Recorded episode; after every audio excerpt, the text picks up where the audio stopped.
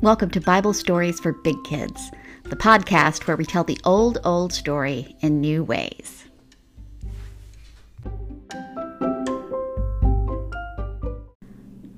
Today's story comes to us from Luke chapter 16. And the story starts not too many verses down from where Jesus makes that famous statement that everybody knows, that makes everybody so uncomfortable that you cannot serve two masters.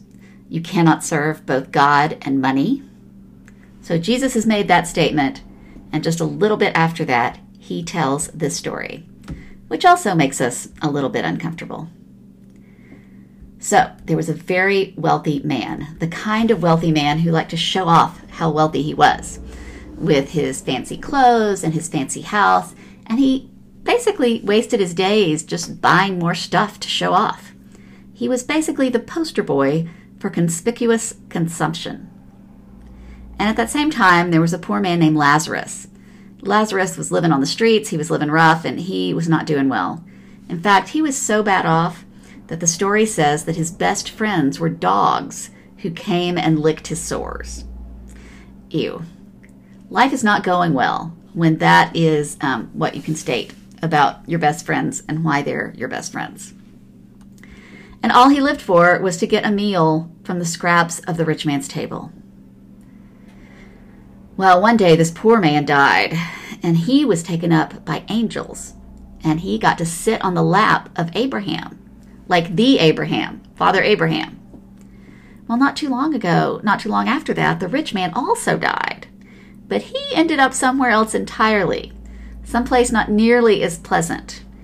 And he was able to look up and see Abraham in the distance, and he saw that Lazarus was in his lap. And he called out, Abraham, Father Abraham, take pity on me. Can you just send Lazarus to dip his finger in some water and cool my tongue? I am in agony here. But Abraham said, Child, you remember that in your lifetime you got all the good things and Lazarus all the bad things. Well, it's not like that here. Here he's consoled and you're tormented. Besides, can't you see?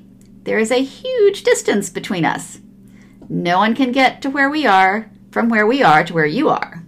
And no one where you are can cross over to where we are. The gap is just too big. And the rich man said, Well, Father, could you maybe could you could you send Lazarus to the house of my father? I've got five brothers, and he could go and tell them what's up and warn them so that they won't end up here. Abraham answered, You know what? They've got Moses and the prophets to tell them what's up and what the deal is here. Let them listen to Moses and the prophets. Okay, I know, Abraham said, the rich man, but, but they're not going to listen. They haven't listened. But if, if somebody came back from the dead, I know they would change their ways. They would start to straighten up and do right. And Abraham said, Look, if they haven't listened to Moses and the prophets, they're not going to be convinced, even by somebody who rises from the dead.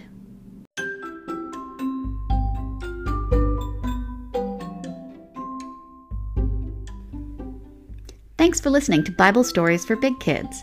You can learn more about these stories and get tools and encouragement for your own faith journey at doubtingbeliever.com.